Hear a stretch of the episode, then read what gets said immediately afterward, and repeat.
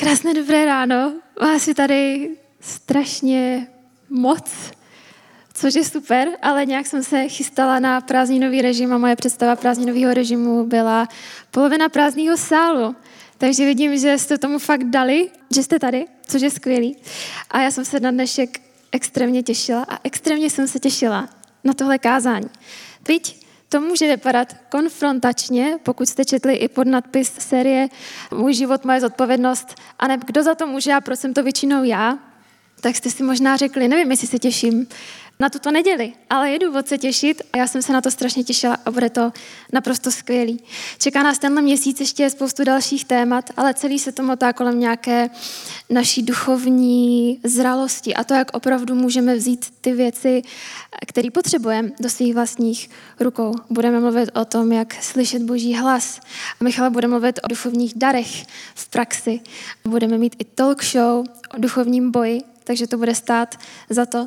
Ale myslím si, že ten dnešek je takový ten dobrý základní stavební kámen toho všeho, co nás ještě čeká.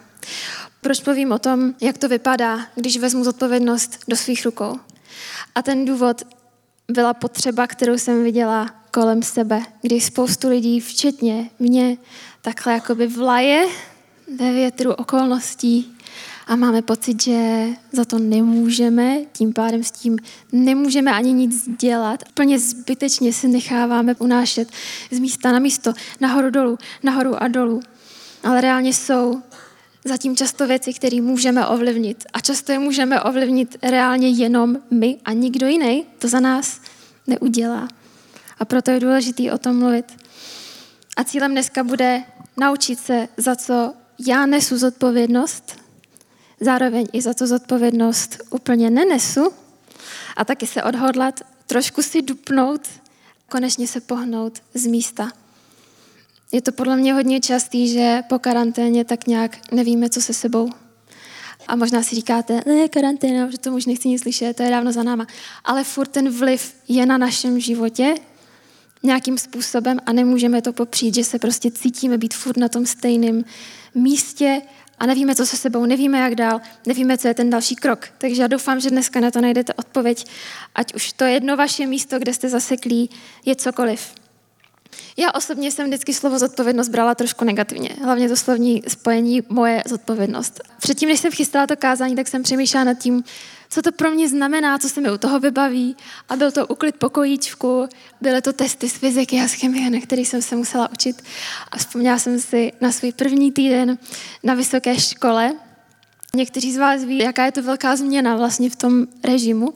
A pamatuju si, když jsme tam došli s kamarádkou a ten první týden většina z těch vyučujících nám řekli, to je vysoká škola, tady už jste prostě svobodně a žádnou docházku dělat nebudu, to je vaše zodpovědnost semka chodit. A vyšli jsme ven a já jí říkám, to je ta nejlepší a nejhorší věc, co se mohla stát. To je to nejlepší, že mě nikdo nenutí, ale to nejhorší, že je to prostě celý na mě. Já tu školu nedám. Já to nedám. Jestli je moje zodpovědnost sem chodit, tak tomu titulu můžu takhle rovnou zamávat. Zvládla jsem to. Ale, ale bylo to těžké. Co si budeme? Důležitý je, když se koukáme na zodpovědnost, nebrát ji negativně. A i já jsem si musela přetvořit v hlavě ten obrázek, který na to mám. A to, že to není zodpovědnost. Zodpovědnost nevzniká vybízením k ní. Zodpovědnost nevezmete do svých rukou, protože někdo vám dneska skazatelně řekne, buď zodpovědný, buď zodpovědná. A vy si řeknete, aha, veru, děkuju, a všechno už bude vlastně v pohodě. A je to prostě jenom jeden krok. Je tam obrovský rozdíl. Když vybízíme k zodpovědnosti, když ji vynucujeme nějakým způsobem, tak je to jak tlačit auto do kopce ručně. Je to strašná námaha, jde to blbě, jde to pomalu a většinou se to ani nepodaří. Na rozdíl, když do auta natankujeme benzín a pak už jenom šlapeme na pedálky a v podstatě to jede samo.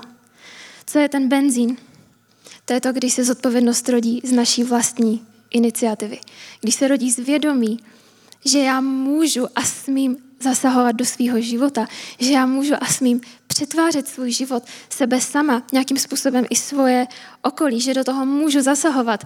to by reálně měl být tak radostný pocit, že to není z donucení, že to není z nařízení, ale je to z vlastní iniciativy, je to z vlastní svobody.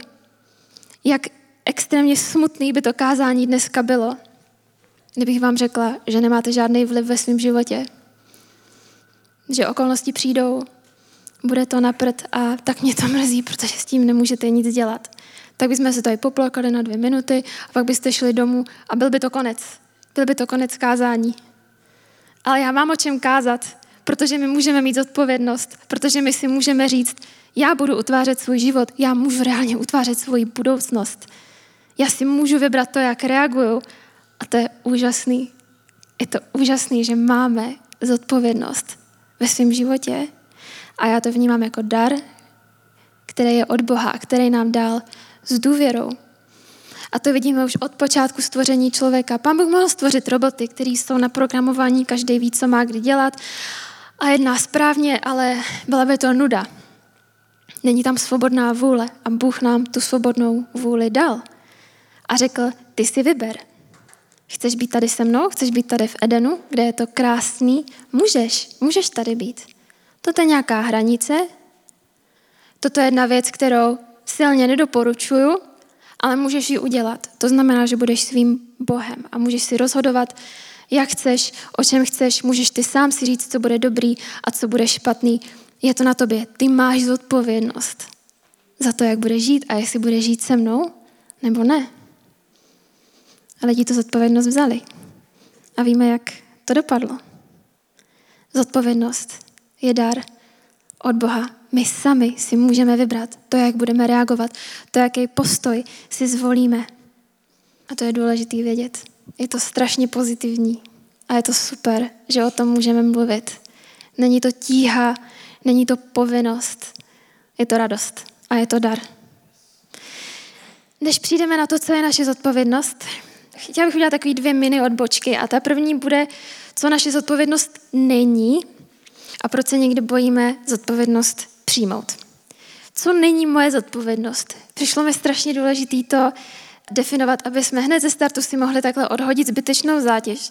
Těch věcí by určitě bylo víc, ale jsme v prostředí církve, kde spoustu lidí má srdce pro ostatní a chcete pomáhat a jste takový ty zdravotní sestřičky, bratři a chcete prostě zachraňovat lidi kolem sebe a ono je to na jednu stranu krásný a do té doby, než tam je absence nějakých hranic.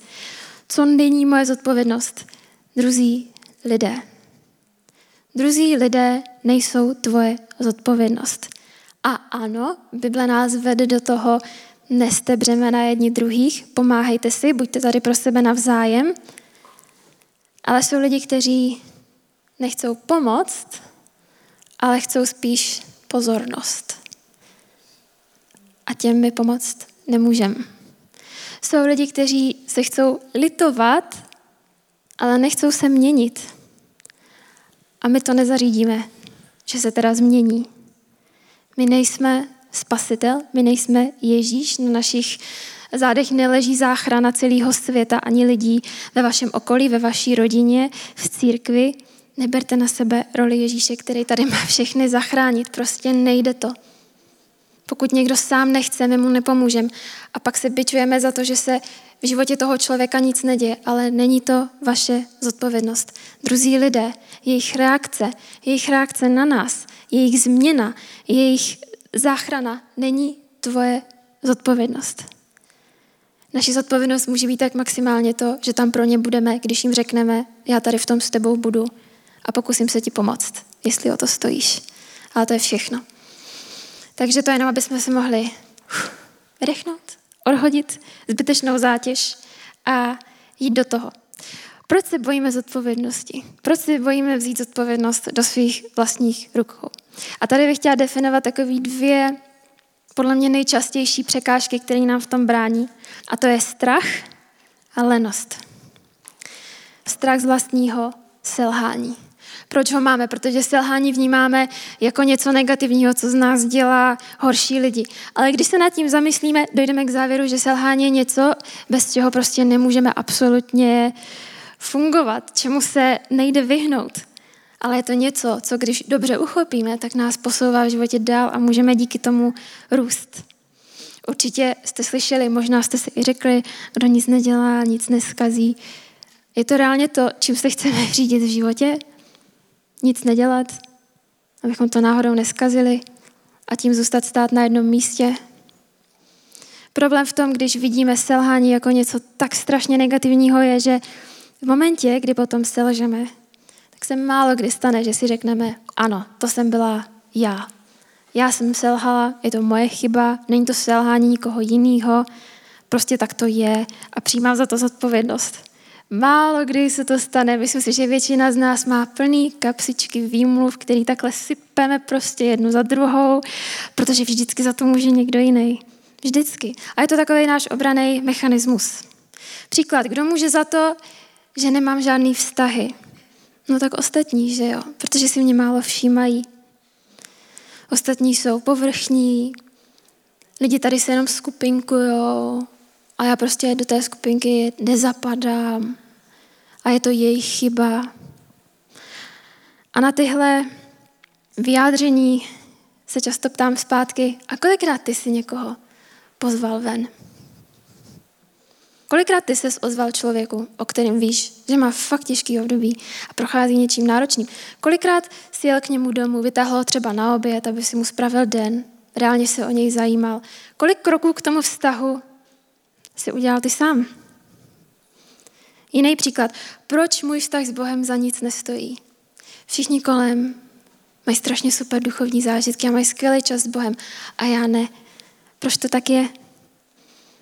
No tak dobře, sice občas třeba piju o víkendech a, a chodím na párty, ale za to můžou ostatní, protože já jim stejně vždycky řeknu, že já fakt nebudu pít. A oni mi to stejně koupí a vlastně mě donutí. Takže jsem se opila, no tak za to samozřejmě mohl někdo jiný. No já vím, že mám číst Bibli, ale na to nemám čas, protože šéf mě hodně zahlcuje v práci a mám toho hodně ve škole. To lidi můžou za to, že já nemám čas na to, co pro mě je reálně priorita číslo jedna v mém životě. Já za to nemůžu. Je tak těžký přiznat si vlastní chybu a vzít na sebe zodpovědnost a přijmout to, že to není chyba nikoho jiného. Ale moje. Děsí nás to. Děsí nás to, vzít zodpovědnost. Děsí nás ta představa, že za svůj spackaný život, že za svoje špatné rozhodnutí, že za to, že stojíme na jednom místě, za to můžeme my sami. A proč nás to děsí? Protože to znamená, že pokud my jsme zdroj problému, tak jsme i řešení. Znamená to, že pokud za to můžu sama, tak pravděpodobně Bůh si použije i mě proto, aby tu situaci změnil. Budu muset obětovat komfort, budu muset obětovat svoje pohodlí, možná to bude nepříjemný, možná to bude trošku bolet, možná budu muset měnit nějaké věci. A to se mi nechce, takže to radši svedu na někoho jiného. Ale zůstanu stát na tom stejném místě, protože tím říkám Bohu, já nebudu součást toho řešení. Ale jinak to nejde. Nejde to obejít. Druhá překážka je lenost nebo nečinnost, pasivita. Jsme líní. Tak proč bychom se namáhali, když to za nás udělá někdo ostatní? Vyvíjet přece větší úsilí, než je nutně zapotřebí, to je prostě zbytečný. Je to nejjednodušší možnost, kterou máme a proto ji taky bereme velmi často.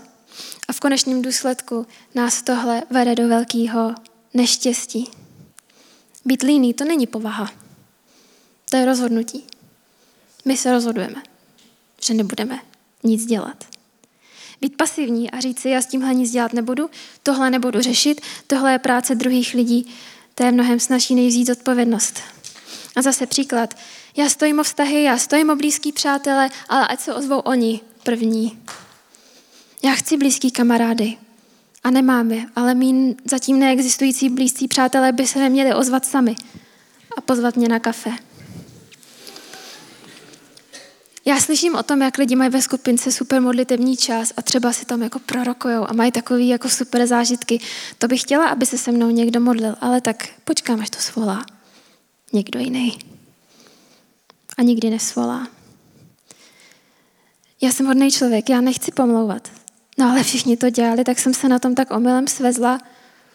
Já nechci řešit život člověka, který ho vlastně skoro neznám, nebo mi nic není do jeho osobních záležitostí. Ale já jsem to nevytáhla, tak budu teďka v téhle skupince a počkám, až někdo z těch pěti lidí to utne. Protože já jsem to nezačala. Takže je to vlastně Je chyba, že pomlouvám. A budu čekat, až to někdo jiný vyřeší za mě, až to někdo jiný nastaví správně, tu konverzaci. Kam nás tohle vede? Jednoduchá odpověď. Vůbec nikam. Vůbec nikam nás to nevede. Stojíme na stejném místě a jsme frustrovaní, protože po pěti letech se takhle otočíte na svůj život a zjistíte, že řešíte furt ty stejné věci, že jste furt stejní, že jste se vůbec nezměnili, že jste vůbec nevyrostli a motáte se takhle v začarovaném kruhu dokola a dokola měsíce, roky. Strach a lenost. Dva věční nepřátelé nás lidí. Rozmluví nám tolik plánů, zabrzdí nás před jakoukoliv výzvou, která vyžaduje větší míru zodpovědnosti a drží nás na tom stejném místě. Drží nás tam měsíce, roky. A je to až díky té schopnosti, kdy vezmeme zodpovědnost do svých rukou, kdy se začneme k těm věcem stavět zodpovědně, kdy se konečně můžeme rozvíjet, můžeme se měnit, můžeme měnit sebe i svět kolem nás. A chci vám říct, že to za to stojí. Fakt to za to stojí. Stojí překonat ten strach ze selhání a přiznat chybu a vzít za ní zodpovědnost. Posune nás to dál. Stojí za to překonat lenost. Prostě vstát a začít něco dělat. Být proaktivní. Stojí to za to. Co teda je moje zodpovědnost? Budu mluvit o třech oblastech, které za mě jsou nejvýraznější. Mohlo by toho být mnohem víc ale pro dnešek to budou tyhle tři věci. Ta první je můj duchovní život. Chci vám tu přečíst verš s Galackým, kde se píše, nakonec stejně každý z nás bude před Bohem zodpovídat za svoje činy. Zmiňuje se tohle v Bibli víckrát a nemluví se o žádném soudu, kde Bůh koukne na vaše činy a rozhodne, jestli teda jste hodní spasení nebo ne, jestli jdete do pekla nebo do nebe protože by si Bible protiřečila a říká nám, že spasení si nejde skutky zasloužit. Ale budeme tam stát, budeme tam stát s Bohem a budeme se koukat na náš život a zamýšlet se nad tím, jak jsme naložili s tím, že ho známe, jak jsme naložili s tím, že jsme nositele jeho přítomnosti na tomhle světě a nějakým způsobem budeme koukat a zpětně hodnotit svoje činy, svoje skutky. A důležitý je na tom všem, že tam budeme stát sami za sebe. Nebude tam tvoje máma, ani tvůj táta, kteří tě vychovávali, na který bys mohl něco svést. Nebude tam ani kamarád, který tě bodnul dozad a začal tě pomlouvat nebo tě nějak zradil. Nebude tam bývalý partner, nebude tam nikdo kolem nás. Co to znamená? Nebudou tam výmluvy. Už nebude moc ukázat prstem na někoho jiného a říct, vidíš můj život, za to může on. Vidíš, jak jsem to tady spackal? Za to může ona. Ne já. Nebudou výmluvy. Každý z nás tam bude stát sám s Bohem. A pokud se modlíte a trávíte čas s Bohem, tak víte, že před Bohem výmluvy neexistují. To prostě, to prostě neprojde. A já vás tady nechci strašit nějakým hrozným soudem, který přijde já jenom chci, aby vás to pozbudilo, abyste věděli, že já za tyhle věci fakt nesu zodpovědnost a můžu už teď na tom začít pracovat. Nemusím tam potom stát se svěšenou tváří a hledat výmluvy, ale žádný už tam prostě nebudou. Už teď můžu něco udělat. A Bůh nám i tady tímhle říká, je to tvoje zodpovědnost, tvůj život je tvoje zodpovědnost a budeš se mi za to spovídat jenom ty. Nečekejte pasivně, až ty věci někdo bude řešit za vás, až je Bůh bude řešit za vás, až je lidi kolem budou řešit za vás. Protože až tam budeme stát, budou tam chyby a bude jich tam mraky a Bůh s nima počítá, že tam budou chyby, protože jsme lidi, ale já si přeju, aby mnohem víc tam byly ty momenty, kdy budete vědět, že jste byli proaktivní, že jste to nevzdali, že jste šli něco dělat, že jste to vzali do svých rukou a občas jste selhali a to je v pohodě, ale nenechali jste se držet zpátky ani strachem, ani nějakou pasivitou a leností. A to je důležitý. To, proč tohle téma je pro mě trošku srdcovka, je protože strašně často slychám věty typu ke mně Bůh nemluví. Já Boha necítím. Všichni ho očividně cítí tady, já ho necítím. Já vím, že mám číst Bibli, ale prostě já si k tomu nějak nemůžu najít cestu.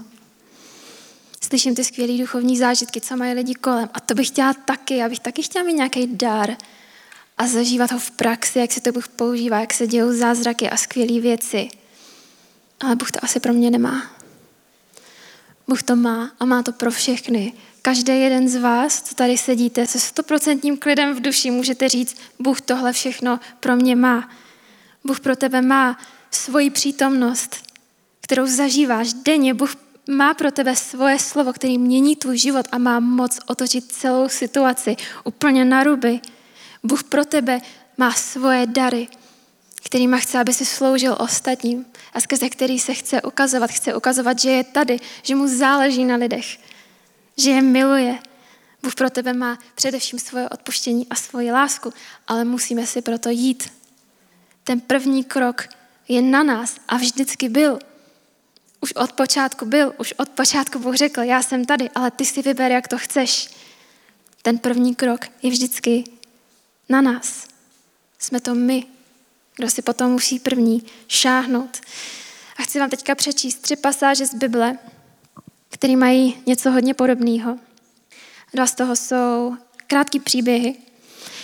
Ten první říká proste, bude vám dáno, hledejte a naleznete, tlučte a bude vám otevřeno, sečteno, podtrženo, udělejte první krok a vstaďte se, že nebe na to odpoví. Ten druhý je příběh o dvou sestrách, Marii a Martě, ke kterým přišel na návštěvu Ježíš. Marta, skvělá hospodyňka, prostě začala šurovat podlahy a čistit kuchyňskou linku a chystat prostě humus s mrkví a domácí ledový čaj. A Marie to úplně nechala být a prostě šla. Sedla si takhle pod Ježíše, takhle se opřela a poslouchala, co jí bude povídat. To se Martě moc nelíbilo a říká Ježíši, pane, nevidíš, co mám práce a že Marie si jen tak sedí, pošli ji, ať mi pomůže. A Ježíš odpověděl, milá Marto, ty se moc staráš a příliš se namáháš pro věci, které za to nestojí. Člověk potřebuje jen málo. Doopravdy vlastně jen jedno. Marie to pochopila a to jí nikdo nevezme. A poslední příběh je o marnotratném synovi. Určitě ho většina z vás bude znát. Je to velmi známý příběh o synovi z dobré rodiny, který si vybral předčasně svoje dědictví, šel, užíval si party život, chlastal, stripterky, všechno, určitě si to barvitě umíme představit a skončil v chlívu eh, s prasatama úplně na dně, bez peněz. Byl na tom opravdu hodně špatně a rozhodl se, že už takhle žít nechce. Sebral se a vydal se na cestu domů. A píše se tam, tak se vydal na cestu k domovu, otec ho už z dálky uviděl a plný soucitné lásky mu vyběhl naproti, objal ho a políbil.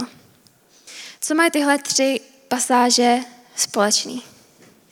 Pozbuzují nás k tomu, abychom my byli ti, kdo udělá ten první krok. Pozbuzují nás k tomu, abychom dali všechno stranou a šli za Bohem celým svým srdcem. Tlučte a bude vám otevřeno. Co děláme my? Jdeme si stoupnout před boží dveře a čekáme, jestli si náhodou nevšimne, že tam stojíme. A když už, tak takhle jednou ťuknem. Verštne, pane, tvoje šance promluvit ke mně. Máš 30 sekund. Řekni mi něco, co teď změní celý můj den. Nic? Aha, dobře. Bůh ke mně nemluví. K ostatním jo a ke mně ne. Nebo jsme Marta, pobíháme v kuchyni, snažíme se u času s Bohem ještě stihnout dalších deset věcí a divíme se, že ho neslyšíme dobře, čistě a jasně. Zaplníme si kalendář všema možnýma akcema, zaplníme si kalendář službou v církvi. Oh. Protože si myslíme, že když se uženeme pro Boha, tak mu budeme blíž. Když se víc budeme snažit a když budeme dřít, tak mu budeme blíž. A neděje se to. A nebo jsme jako marnotratný syn, který stojí na jednom místě, velmi nešťastným místě. Častokrát jsme se tam dostali vlastní vinou a vyhlížíme, kdy si nás všimne taťka, pán Bůh a přijde si nás tam vyzvednout. A tak nás vezme za ruku a dovleče nás zpátky domů, aby jsme se nemuseli moc namáhat. Pět minut jsem se modlila. Už týden se modlím za uzdravení a prostě se to nestalo. Takže mě Bůh nemá rád, tak jak ostatní. Už nemám víc, co dělat. Jsem nešťastná. Sice jsem udělala sérii špatných rozhodnutí, co mě dovedly na toto místo, ale divím se, že když tady zůstávám, tak Bůh nic nedělá, aby mě vyvedl z tohoto ven. Kde v tom se vidíte? Tohle všechno jsou zkratky. A jak dobře víme, zkratky u Boha nefungují. najdeme ho, vždycky ho najdeme, ale jenom když ho hledáme celým srdcem, když děláme ten první krok aktivně, když dáme bokem svoji pasivitu a lenost, když dáme bokem výkon, sebelítost, strach z toho, co máme za sebou a prostě jdeme a uděláme ten první krok. Takže moje otázka je, jste na jednom místě a máte pocit, že jste tam dlouho, tak pak do toho nedáváte všechno. Prostě ne, protože Bible jasně mluví o tom, že když jdeme celým srdcem, Bůh nás nemine, On nás nepřehlídne. Když dáme všechno, aby jsme udělali ten jeden krok, On těch dalších sto udělá k nám. Ale ten jeden krok za vás nikdo jiný nemůže udělat. Nemůže. Co tě brzdí? Je to strach. Co když to zase nedám? Co když selžu? Co když zklamu? Nebo je to lenost a pasivita? Už to ani nemá cenu. Počkám, počkám, až to udělá někdo jiný. Počkám, až tohle za mě vyřeší někdo jiný. Až to Bůh za mě vyřeší. Mám svoji kouzelnou hulku a změní celý můj život. A já nebudu muset nic dělat. Pokud se cítíte zaseklí na jednom místě s Bohem a máte pocit, že váš duchovní život nějak neroste, že Boha neslyšíte a, a všechny ty věci, které jsem předtím zmiňovala, co často slychávám, tak mám tři otázky, na které chci se vás zeptat. První. Když je nějaký problém, voláš nejdřív kamarádce, kamarádovi, nebo dej za Bohem? Je to plán A nebo plán B? A sama jsem s tím byla konfrontovaná. Vždycky se něco podělalo, tak už jsem volala, vytáčela jsem a kamarádky, a poraďte mi, co mám dělat, řekněte mi to. A kamarádky jsou skvělí, ale prostě nejsou Ježíš, prostě fakt nejsou. Takže oni vám nedají ten nadpřirozený pokoj. Někdy je to bohužel i naopak, že, že si řeknete, dívej, co se stalo, to je špatný. A ona vám řekne, oh jo, tak to je, to je strašně špatný. A, a cítíte se vlastně ještě hůř a pak to jakoby hodinu rozebíráte a říkáte si, proč mi není líp, když už si dvě hodiny o tomhle voláme. To je ten důvod. Kamarádky jsou skvělí a je to dar a já jsem tak vděčná za všechny své kamarádky, kterým si můžu zavolat a vystěžovat, ale nejdřív jdu za Ježíšem. Nejdřív jdu k němu, nejdřív to jdu projet jeho filtrem tu situaci a až pak jdu nad tím polemizovat, až pak to jdu řešit, až pak se jdu stresovat, ale častokrát už není potřeba, protože u něj je ten pokoj. On mi pomůže řešit tu situaci mnohem líp než kterýkoliv člověk na tomhle světě. Druhá moje otázka. Když to začne být těžký, jdeš se spíš rozptýlit? Nebo to jít řešit za Bohem? Někdy volíme pohodlnou variantu. Je mi úzko. Pustím si něco na Netflixu, abych se odreagovala. Pustím si hudbu, která mi dělá dobře, abych se odreagovala. Zajdu si s někým ven na small talk, abych se odreagovala. Nebo jdeš za Bohem, a víš, že ti možná řekne něco, co nechceš slyšet, víš, že ti řekne něco, co může být náročný, že možná to bude chtít řešit. Jdeme jednodušší cestou rozptýlení, která reálně je extrémně krátkodobá a o ničem, nebo dlouhodobou cestou, kdy bereme těžkosti k Bohu. A sice je řešíme a je to těžký, ale tam reálně je potom to uzdravení a ten posun. A třetí otázka. Čteš si Bibli? Nebo ti leží na stolku, zatímco čekáš na mocný boží hlas. To je tak častý scénář. Pán Bůh ke mně nemluví, já ho neslyším. A tady je ta Bible, na kterou jsme foukli, tak tam bude ten oblak toho prachu. Tam je reálně všechno, co potřebujeme. V Bibli. Chceš poznat Boha? Bible. Chceš vědět Boží vůli? Bible. Nevíš, co si myslí o tomto tématu? Bible. A my máme někde, někde za rohem. Máme aplikaci, kterou neotvíráme, když už tak naveržne, ale úplně tam sedíme nervózní, že promluv, promluv, Jsem připravená na tvůj hlas. Pokud chceme Boha, pokud chceme dobrý duchovní život, tak to nepřijde ani skrze kamarádku, která to vyřeší za tebe, ani to nepřijde skrze dobrýho mentora, ani to nepřijde skrze moje kázání, ani to nepřijde skrze verš dne v aplikaci Bible, ani to nepřijde skrze čtení na kvantitu, který je na výkon, že už jsem teda přečetla tři kapitoly, tak kde to je. Ty sám, ty sama si budeš muset tu Bibli prostě vzít a jít a číst. A číst a číst.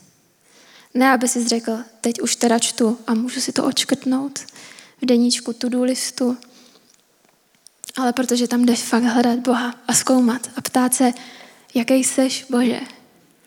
Jaký seš, jak funguješ, jak se díváš na tohle. A jak se díváš na tohle. A proč si téhle církvi nechal tohle vzkázat? Může to mít nějakou spojitost s mým životem.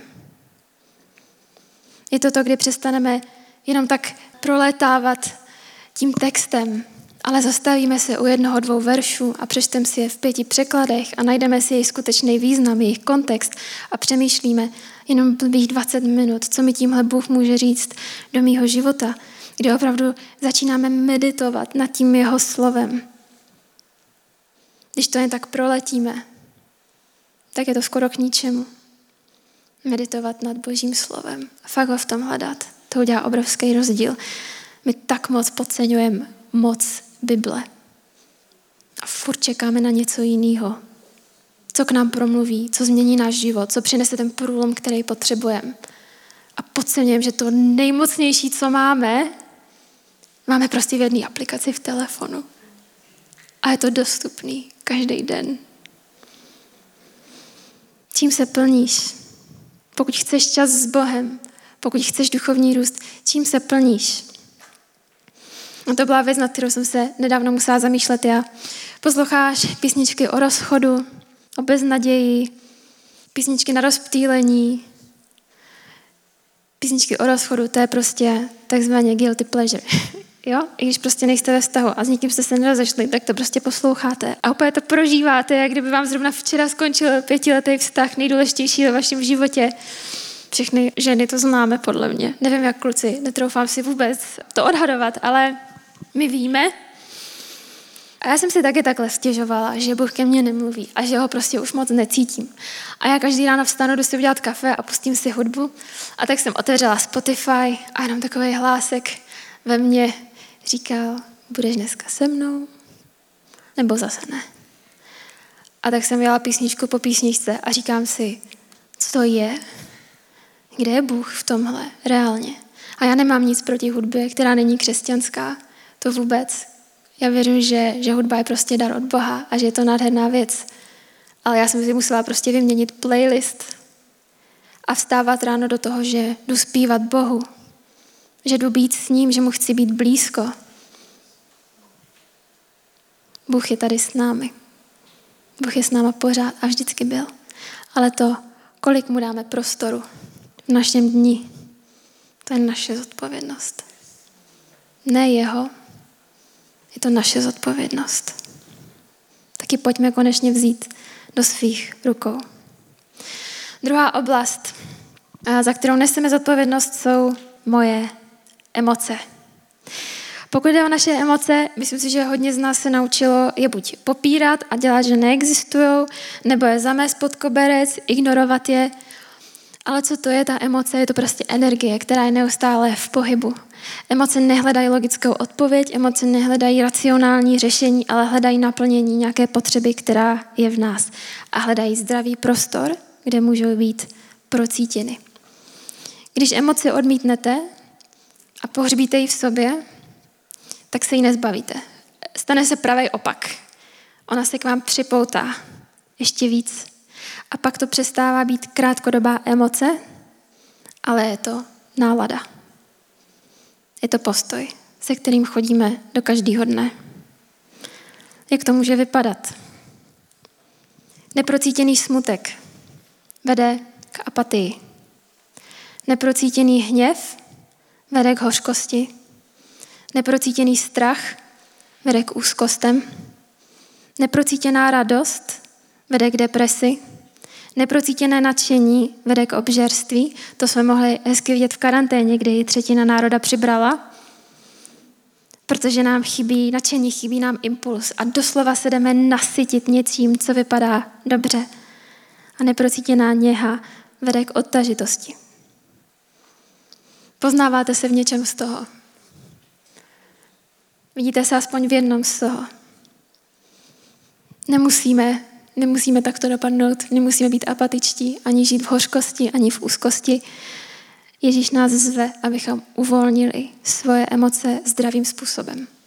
Jak se to dělá, je to poměrně jednoduchý. Musíte ji pojmenovat. Opravdu se zastavit a říct si, jak se teď cítím. Uvolnit ji v bezpečném prostředí a ve vhodnou dobu. A Ježíš nám to sám ukazuje na svém příkladu, kdy řekl svým učedníkům, svým nejbližším, sevřela mě smrtelná úzkost. Zůstaňte tu a buďte se mnou vzhůru. Ježíše sevřela smrtelná úzkost. To, že oni usli, to je zase jiný příběh, ale Ježíše, Boha v lidském těle, sevřeli emoce. Sevřel ho strach, smutek. A víte, co neřekl? Já jsem Bůh. Tohle nebudeme teď řešit.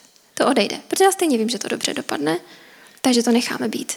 Vzal svoje nejbližší přátele a řekl, já se jdu modlit, můžete být teďka se mnou vzhůru. Prožívám úzkost, můžete být teďka se mnou, můžete mi být na blízku. Bůh potřeboval odejít do ticha, být se svýma nejbližšíma lidma, kteří chápali jeho situaci, tak o co víc to potřebujeme my. Naše emoce jsou naše zodpovědnost. A potřebujeme se naučit je včas pojmenovat a filtrovat ven ve zdravým a bezpečným prostředí. A poslední oblast. Moje vztahy jsou moje zodpovědnost. A hned, když jsem nad tím přemýšlela, trefil mě verš přísloví, kde se říká, především dobře chraň své srdce, právě z něj všechen život vychází. Co je to to srdce? To je to, kde se reálně rodí úplně všechno, kde se rodí naše myšlenky, kde se rodí dobro, rodí se zlo. Srdce je to naše nitro, to, jak smýšlíme, to, kým jsme. A Bible říká, ty ho chraň. Ty ho chraň, ty chraň svoje srdce. Ne, Pán Bůh bude chránit tvoje srdce před všemi zlými lidmi, kteří tě pomlouvají a nechovají se k tobě hezky. A jak se teda chráníme? Jak můžeme vzít odpovědnost? A jak se můžeme chránit, když to nikdo jiný za nás neudělá? Jedna věc taková očividná jsou hranice, to, že eh, nebudeme říkat svoje nejvíc problémy někomu, s kým jsme poprvé na kafi, nebo kdo už desetkrát vykecal nějaký naše tajemství a tak podobně.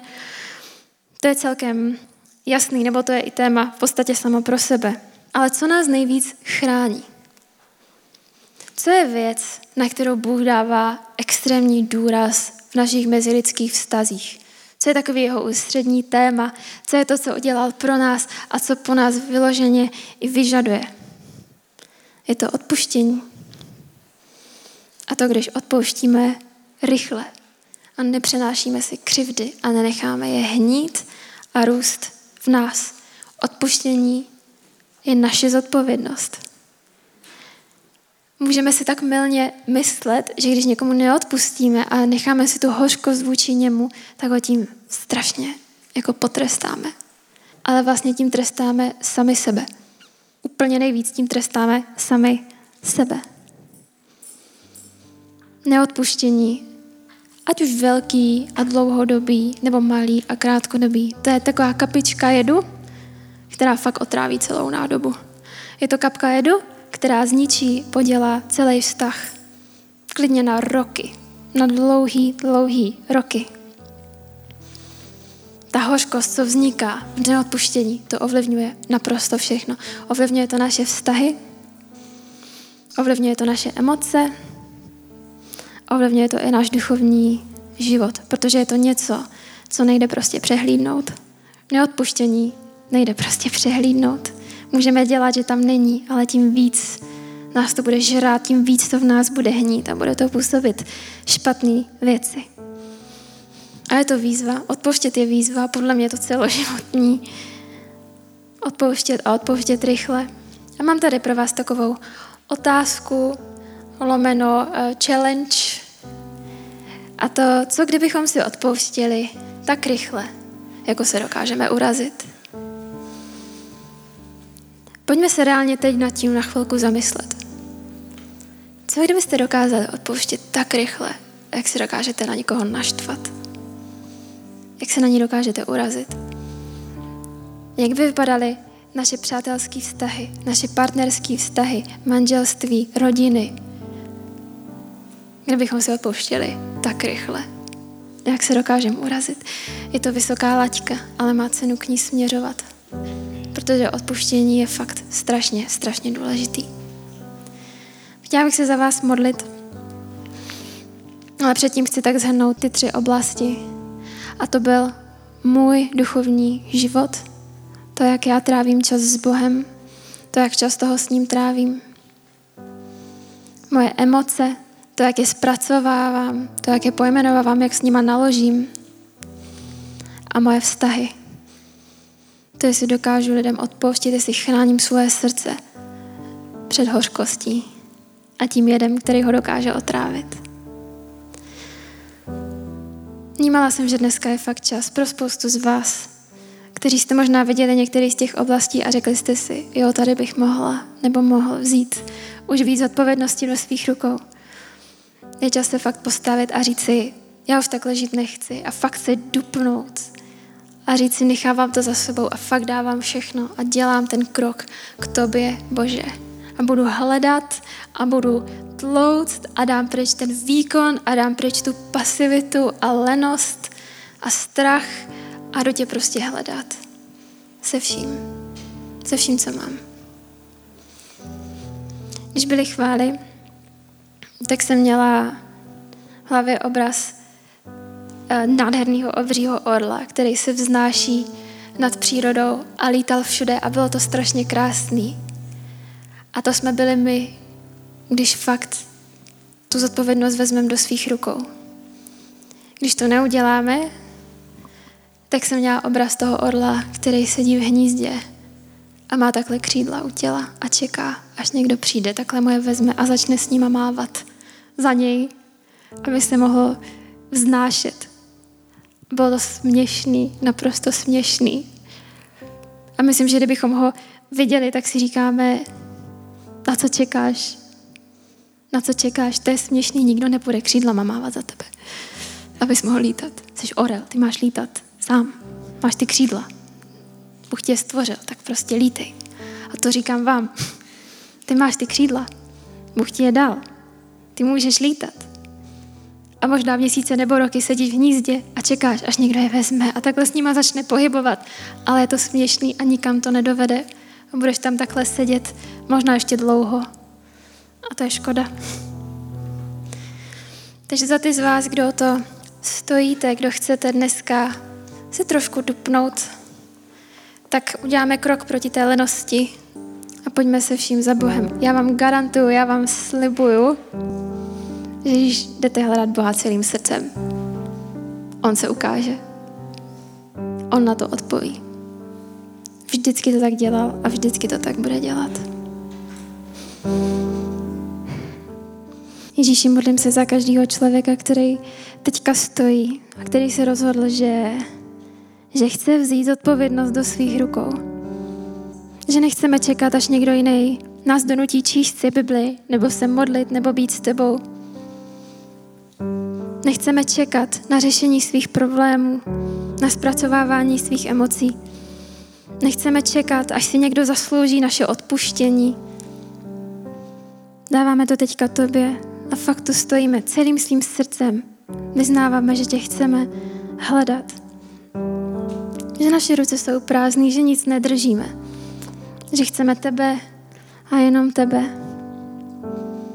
A už není čas sedět v tom hnízdě a čekat, až to celý začneš ty dělat za nás, nebo lidi až to začnou dělat za nás, ale chceme se fakt odrazit a prostě vzlítnout, vzlítnout od všeho, co nás drží zpátky. Díky, že tvoje láska láme, tak jak to budeme teď zpívat, ona láme, láme ty věci, které nás drží zpátky, dokáže zlomit strach, dokáže zlomit pasivitu, dokáže zlomit sebelítost. Ty dokážeš náš život otočit úplně na ruby a my ti k tomu chceme dát prostor. Teď v tuhle chvíli před Ježíši. Dej nám znát, že tu jsi a že děláš ty kroky k nám zase zpátky. Amen.